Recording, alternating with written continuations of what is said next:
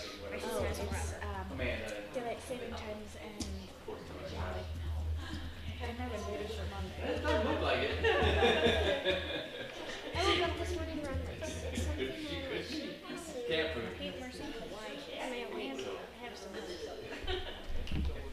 They do a good job down there. There, there's certainly uh, plenty of carbs, but uh, it's not. I wouldn't describe it as cat food. The meals I've had at Shanghai, excellent. Cat food. Cat food. Oh, I thought you said cat. Oh no, cat food. I was like, cat food?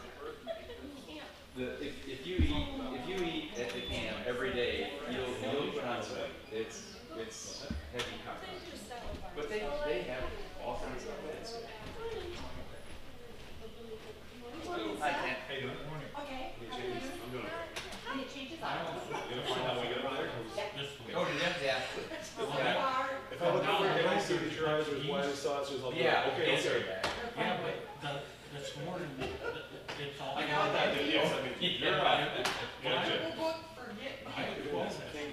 Yeah. Had a good idea. And, yeah, Uh, she there, said, uh, there was a I money. gotta, I gotta go do her. She said, uh, Yeah, there's uh there's a little swamp uh, down Blood Road before you get to Brocker Road. We only use And like every three year songs. there's a pair that that mess there. We can hide it. They We were already they have- were actually they were back. It was last week when I first saw them, so it was kind of funny because they were in the road, and as I came up and kind of went around them, they flew, and they landed, and there was a skim ice, and and they kind of slid slid slid slid, and then when they got weight got on them, then they went through the ice. I guess it doesn't bother me. Let me. I I, I think Laura could. Thanks. And, uh, that guy, I, I haven't talked to him yet. We're, I jacked him up about it. did you? Okay. Cause I, well, I asked him. I- Good, yeah. I wa- I wanted to see what, what his response would Yeah. be, cause Yeah. if it wasn't, uh, favorable, I, cause I know him didn't get pretty. today. Okay, yeah, and I All that asked- stuff. He, well, he's busy. Does he? He's got a contract up in Dryden, cutting a bunch of trees. Oh. And they, they got, this summer, they gotta be cut by the thirty-first, cause they attract some kind of bat. Really? And if, if they catch, if they just see a sign of that, and That's the they, big they shut the whole, it's one of these deals, they shut the whole. Really? Yeah, Oh, that's interesting. yeah, Yeah. Yeah. so Well, he's, we're, we're, we're still kind of, I was waiting to call him, and I guess I'm gonna stop We waiting. did it, Uh, got it done.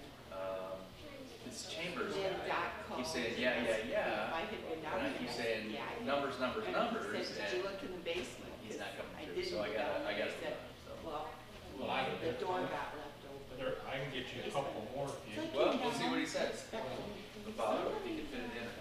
I mean, I, Neil, I, I, Neil, I wouldn't need it before the thirty-first, Neil. but right around Come there. on! It wasn't bad. For, for part of April. What?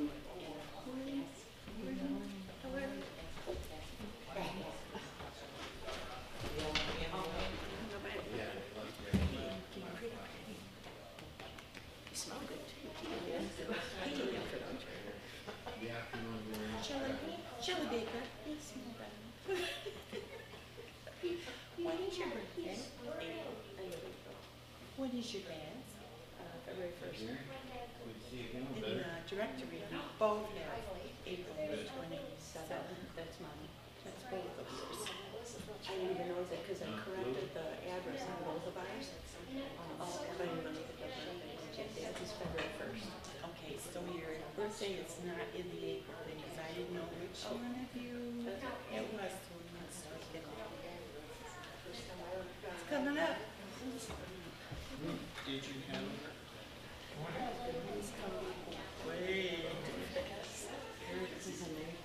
We knew that you. Oh, yeah? Blake. Oh, really? Mine's the second.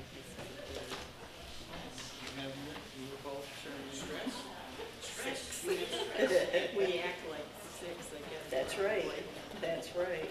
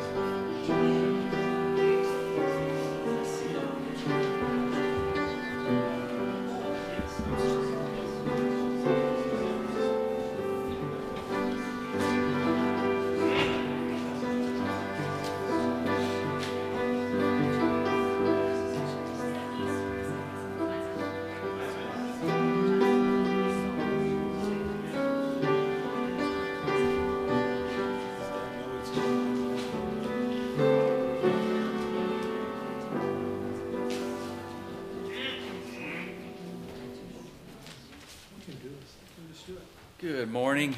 Good to see you this morning. Beautiful, bright Sunday morning.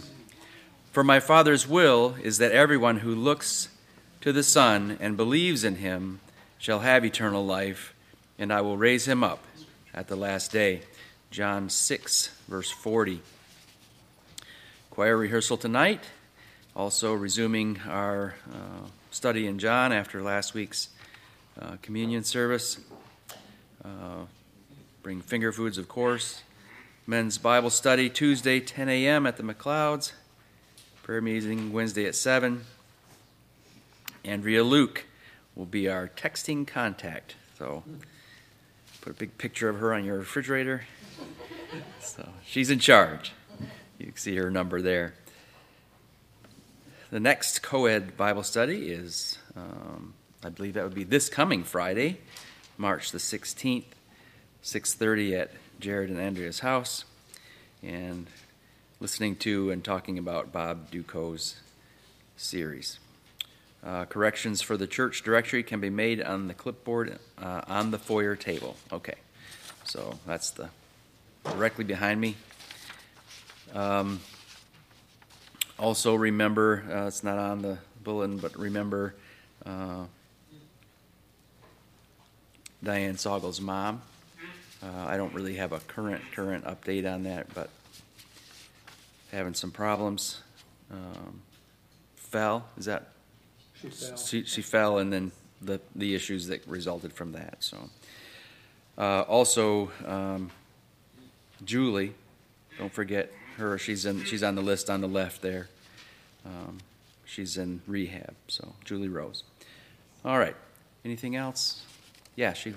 Doug, um, we uh, haven't put it in the bulletin, but I did put it on the, the uh, Pregnancy Center, uh, Facebook page, but, um, we're gonna try to put together a basket again for the silent auction for the Pregnancy Center's uh, fundraising event in April. April. Okay. And, um, we're gonna try to do like a gluten-free basket. So if you wanna bring in some things that would pertain to gluten-free, you know, mixes or even recipes and stuff, I Okay. probably would be good, and we're gonna put it in a basket for and that meeting goes by the end of March, so. Okay. So a Couple of weeks. couple weeks, pretty quick. So, all right. So, basket for pregnancy center fundraiser. All right. I'll direct you to John, the sixth chapter. Read verses 28 through 51.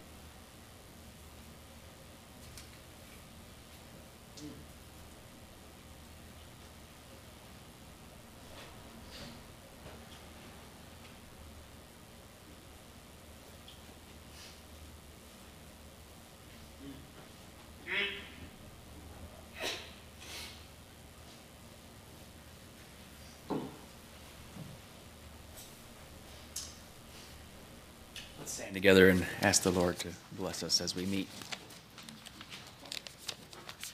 Ed, would you open for us today?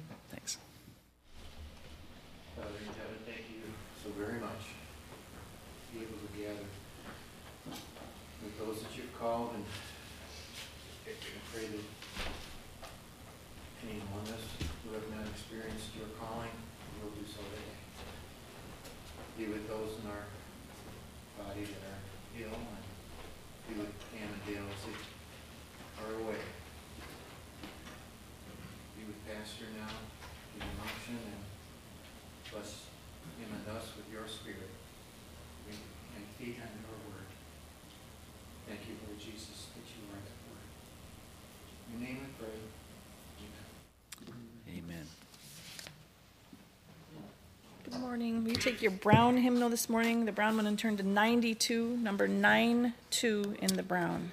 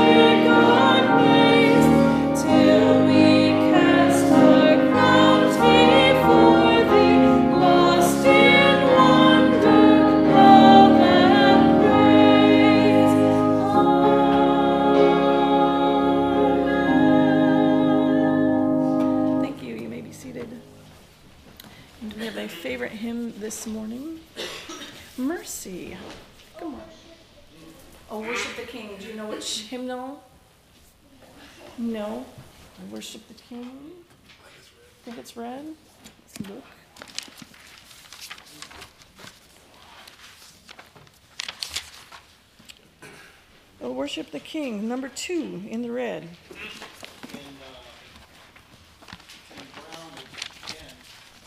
In brown it's 10. Which key do we like better? Oh, two is four flats. I, I am. Is, is, four flats okay? We haven't found it yet. What what number, George, in the brown? Ten. Ten.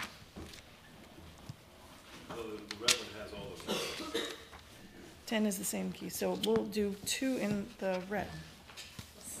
Doesn't matter, it's the same key. It is. You said I had all the words? Red has all the words. All right, and two in the red. Worship the King. Mercy, I'm sorry, I forgot to ask you to give a reason for this hymn this morning.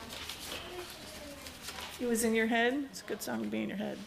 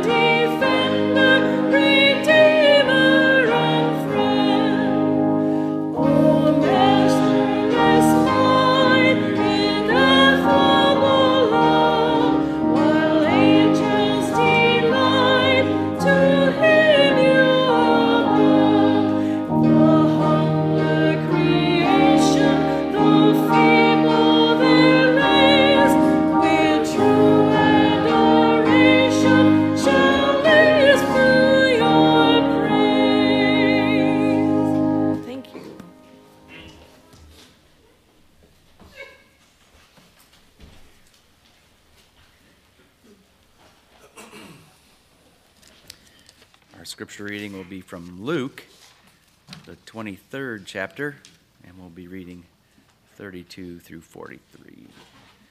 Say it again. It's Luke, 23rd chapter, 32 through 43.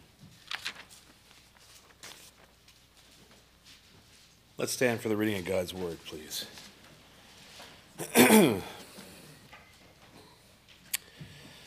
Two others who were criminals were led away to be put to death with him.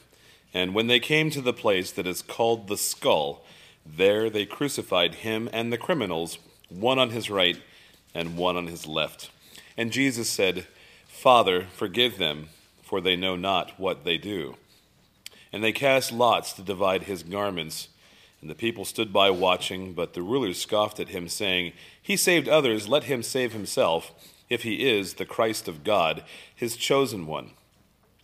The soldiers also mocked him, coming up and offering him sour wine, and saying, If you are the king of the Jews, save yourself. There was also an inscription over him, This is the king of the Jews.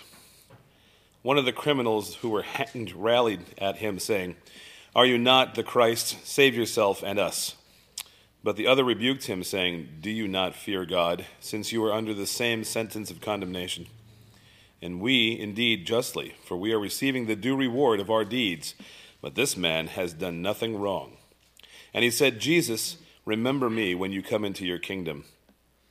And he said to him, Today I say to you, today you will be with me in paradise. May God add his blessing to the reading of his word.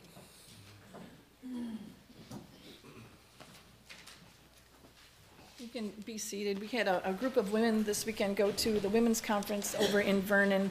Um, and our speaker was Carol Trahan this weekend, and she brought us messages. Um, and I cannot remember the theme of the conference, but the ladies are going to come up here and we're going to give a report, and then we're going to um, sing a song that we learned this weekend. so come on, come.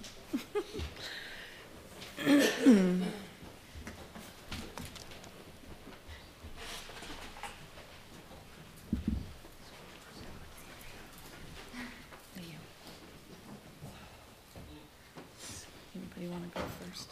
All right, Sheila's going first. I think we're on uh, spiritual input overload. if that's a word or if that's a phrase, that's what I feel like anyway. Uh, Carol Trahan was our speaker this year, and she taught us in four sessions, and she talked to us about having a quiet heart of humility and resting in God's perfect will by knowing his character and submitting to his loving lordship by responding in loving obedience.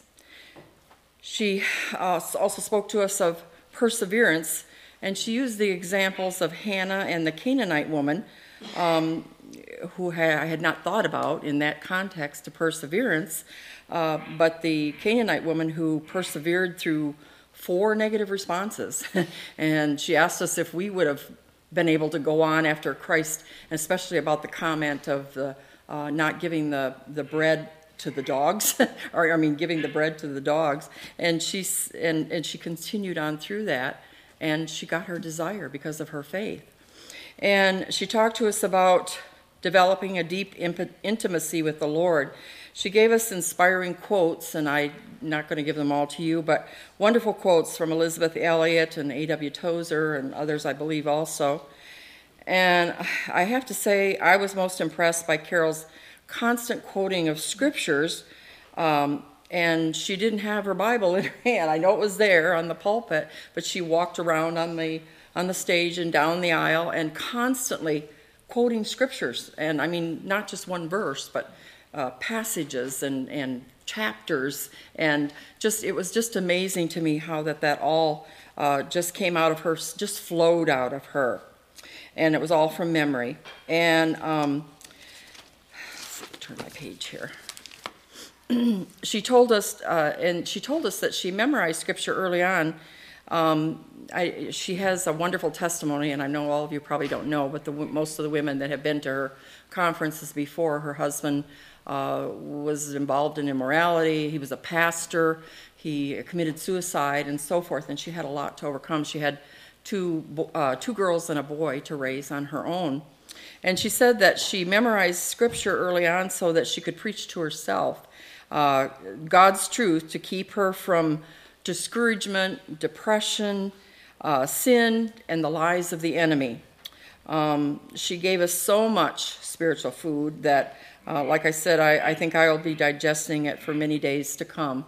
And I'm sure the other ladies have uh, favorite uh, things that, about the conference as well. There was just so much that there's no way we could cover to really tell you how impressed we were with what she gave us. And the new song that we sang, that was a real blessing, and we're going to share that with you this morning. The food was wonderful. The ladies, of course, were wonderful and hospitable to us as usual. So I re- really love the conference.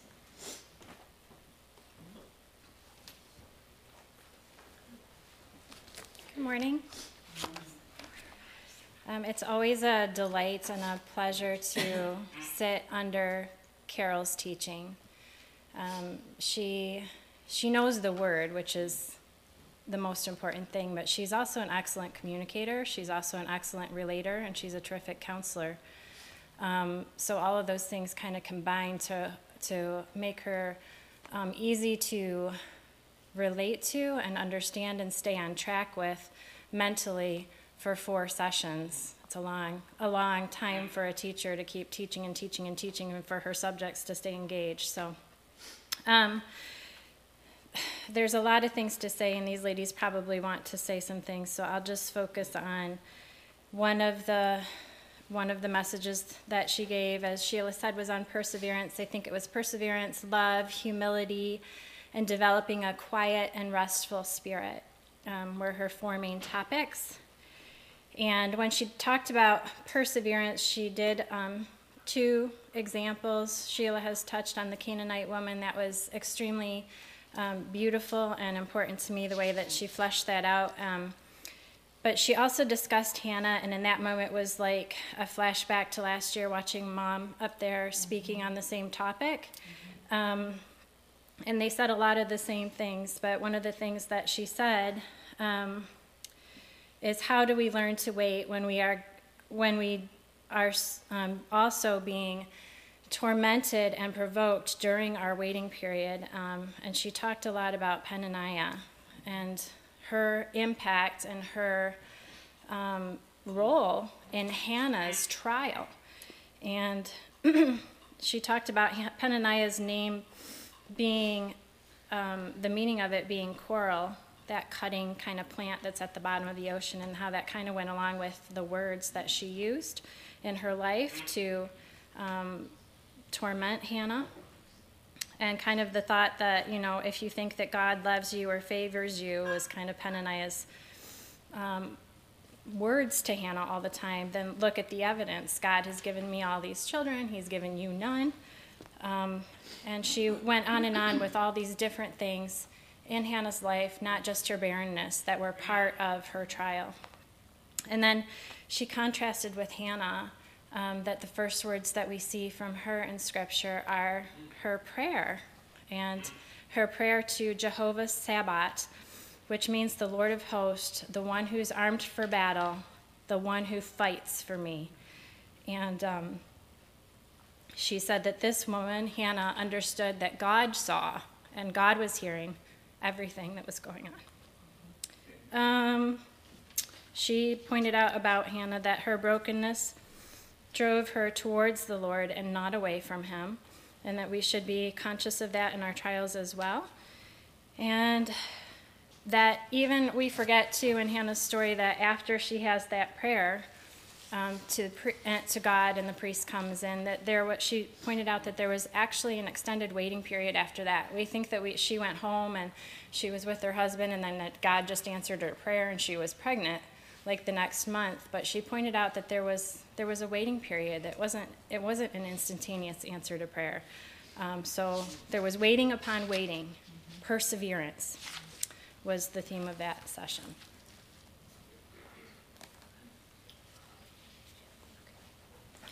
Um, this was only my second year at Women's Conference, and our speaker was obviously um, Carol Trahan, and she spoke on many things, but um, two of the main focuses that I caught were a heart of humility and a quiet heart. And she said that when you uh, are trying to have a quiet heart, you need to accept His perfect will, surrender His sovereign plan, and submit to His loving lordship.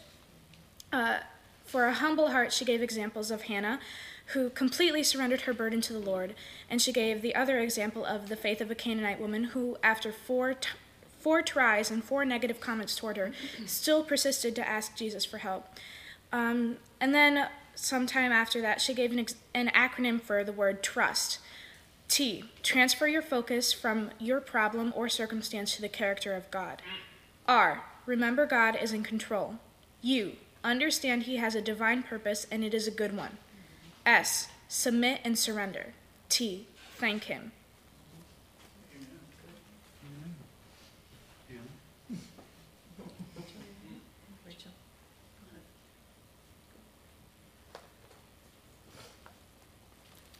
Oh, one of the um, lessons that stuck out to me was the heart of humility. She started off by saying, Humility begins with the understanding of your place. Understand that He is God, you are not. He is the creator, you are the creation. Um, and she explained that the idea of humility is to place ourselves low and understand that we are completely and utterly dependent on the Lord every second of every day. This is a heart of humility. And she gave the example of a baby being weaned from the mother. We only have the mother for a short time to be weaned off of, just like we need to be weaned off of it, off of him.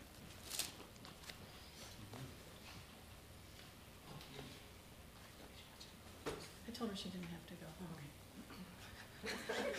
Just saying, Mar- Marcy, Marcy was um, in the nursery, so she didn't think that she was gonna have, to have the ability to come up here and speak to you this morning, but I told her that we had relief for her, but she's gonna sing with us, so. Okay.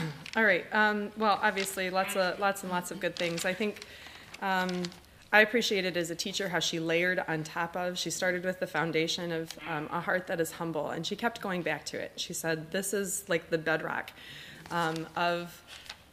Uh, what she taught us on, and the fact that we have to understand, like um, like Rachel just said, our position before God, and keep going back to a knowledge and an understanding of God's character. And, a, and she um, kept encouraging us to have a high and exalted view of God. And rather than asking in circumstances, Lord, why? Or, Lord, haven't I been through enough? Which she's, she said, you know, we're all completely human, and so we do this, but we have to ask ourselves rather, um, you know, to meditate on God's character, not on me, myself, and I, but when these questions come, we need to focus um, on God's character and to trust in Him. So I appreciated um, that constant reference back to, and she actually uh, referenced a, a, family friend that she said that, that says, Well, why not me? Why not me? Lord, why? Why not me? Really should be the response. Um, she knows God's character so well which is what Sheila already mentioned. She just delivers passages of scripture about God and who He is. Um, in Hannah's prayer in chapter two, she she went through her prayer and how how could Hannah do what she did? How could she persevere? It's because she knew God's character, and she went back to God's character. Um, she referenced the names of God. One has already been mentioned, Lord Seb or Jehovah Sabaoth, the um, the Lord of hosts, the one who fights for me. She referenced El Shaddai, um, which is the tender name of God, that means the breasted one, like a winged, tucking under, you know, protective quality of God. Um, she referenced that the Canaanite woman called Jesus Ad- Adonai, which means master, Lord. She recognized that she deserved nothing from Jesus, and she persisted through four painful negative responses to ask him for something that she did not deserve because she understood his character.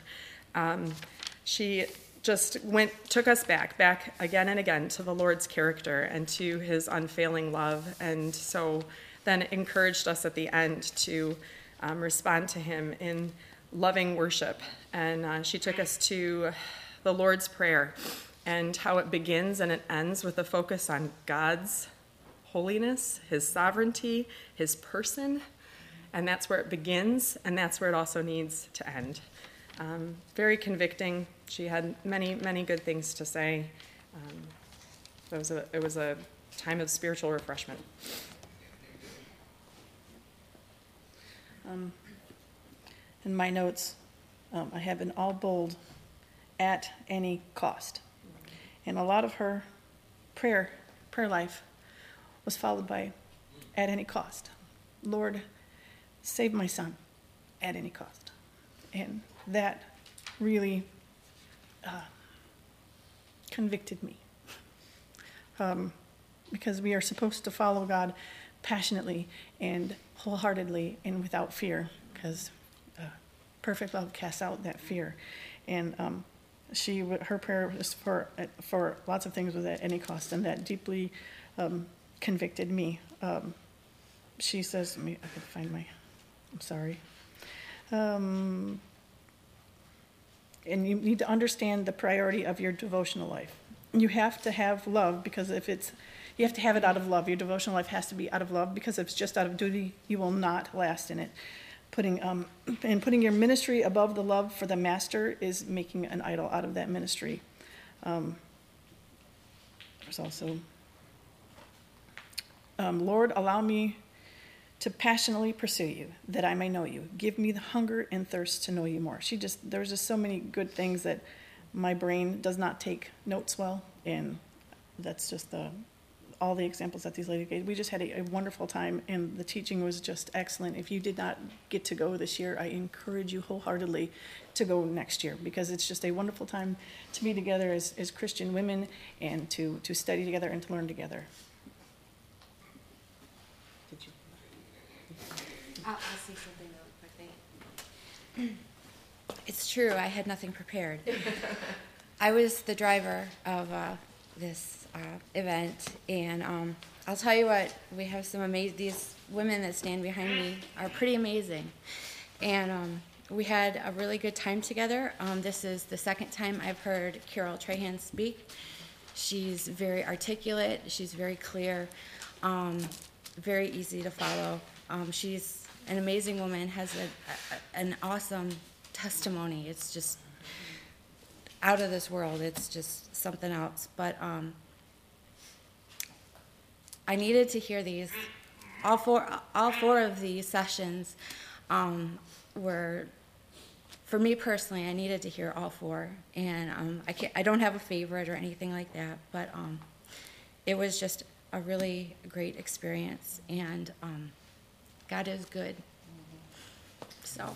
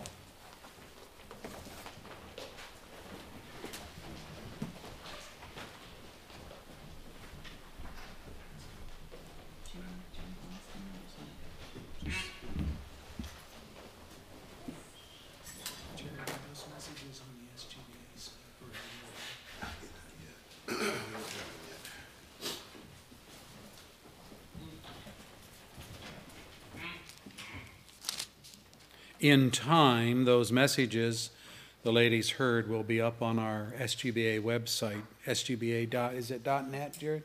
Dot net. And just look under Women's Retreat, and you'll have all those messages from Carol Trahan. Our text this morning is Luke 23.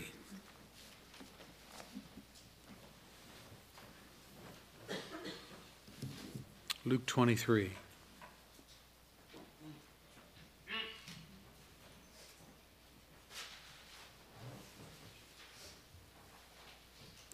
Last week we began an Easter series on the seven words or sayings of Christ from the cross, and we dealt with the word of forgiveness. Father, forgive them, for they do not know what they are doing.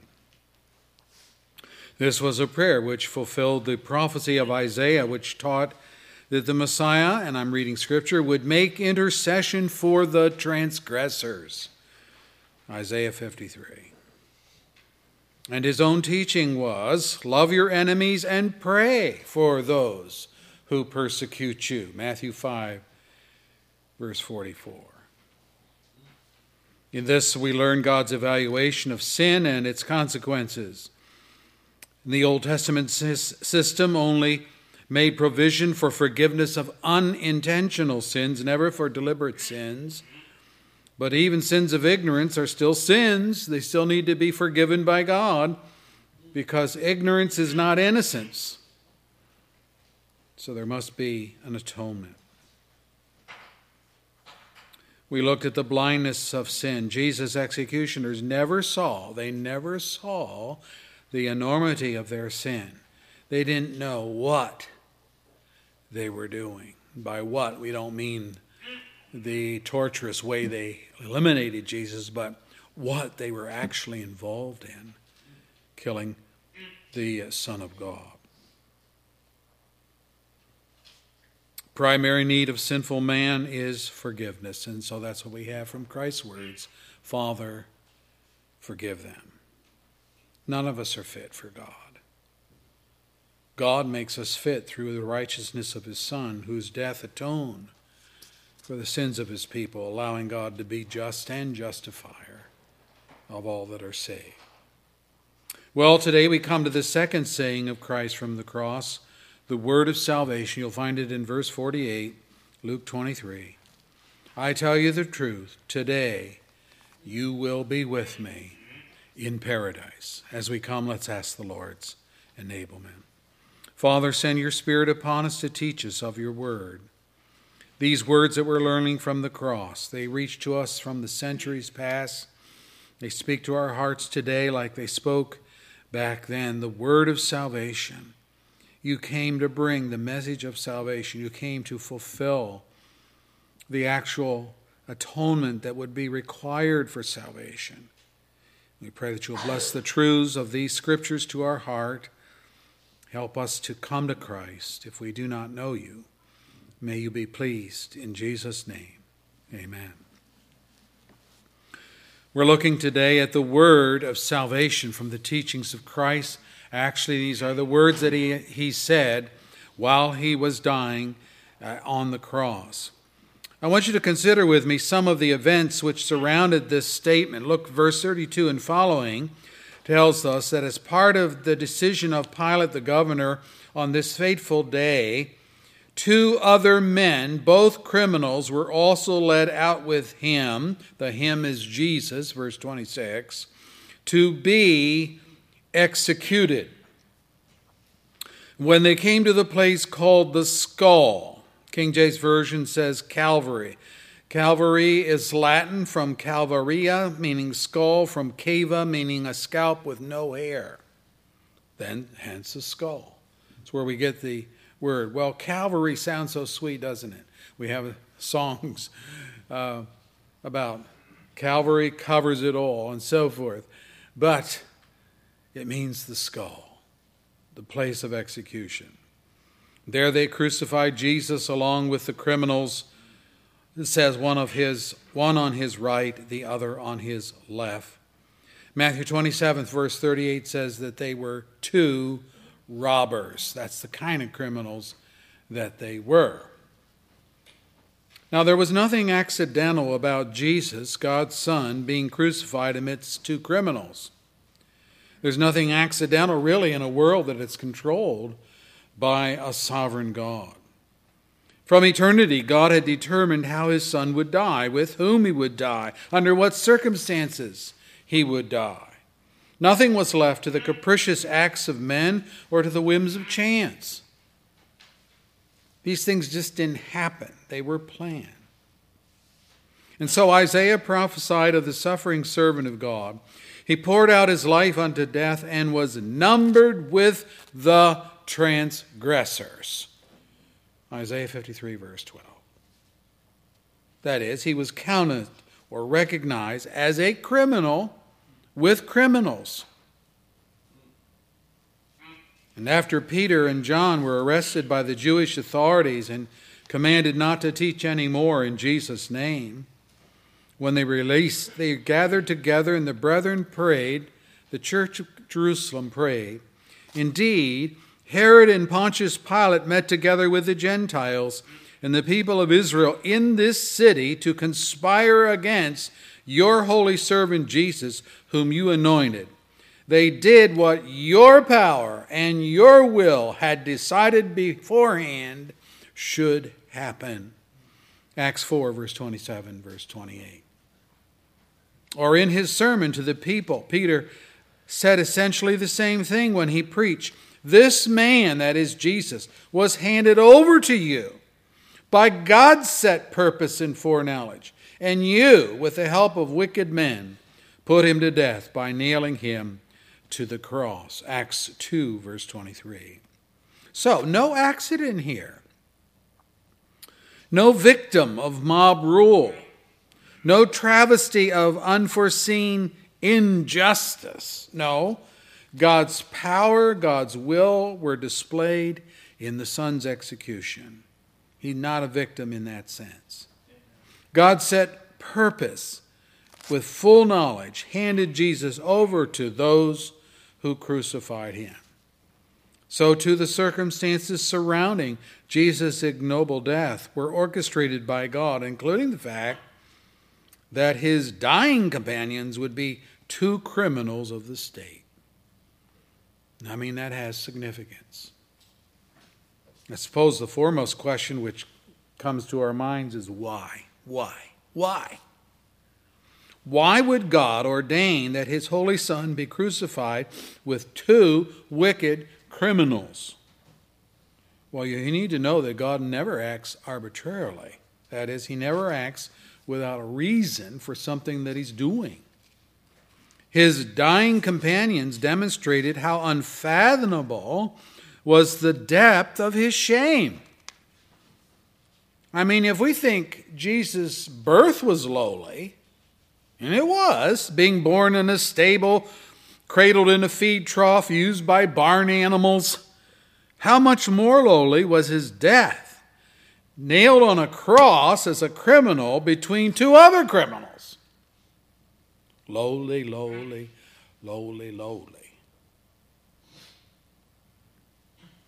Does not this position in his death illustrate what position he took as our substitute, taking on our due as sinners, guilty as lawbreakers of the law of God, condemned under its penalty?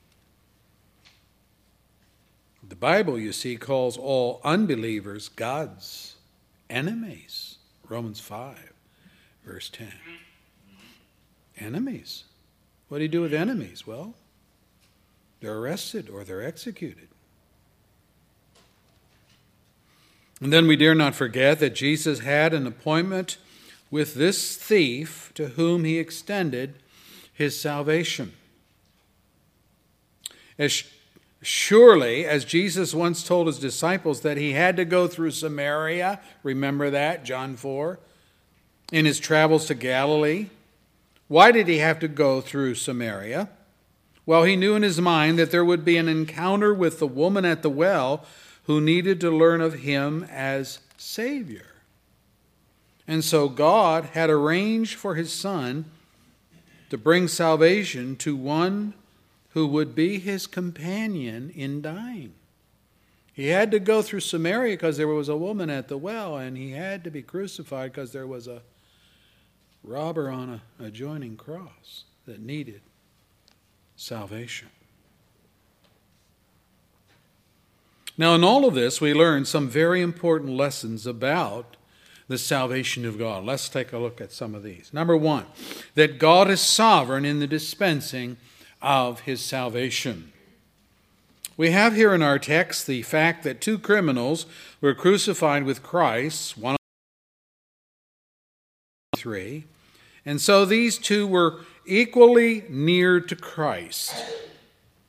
Both of them were eye and ear witnesses to all which transpired in those six long, agonizing hours. Both were notoriously wicked and guilty of the crime of robbery. Both were in the same agony of suffering. Both were in the process of dying. And both of them were guilty of sins against God, and not just sins against the state, for God had said in His Word, Thou shalt not steal. Exodus 20, verse 15. And He said that long before Rome or any earthly government had incorporated such morality into its judicial system.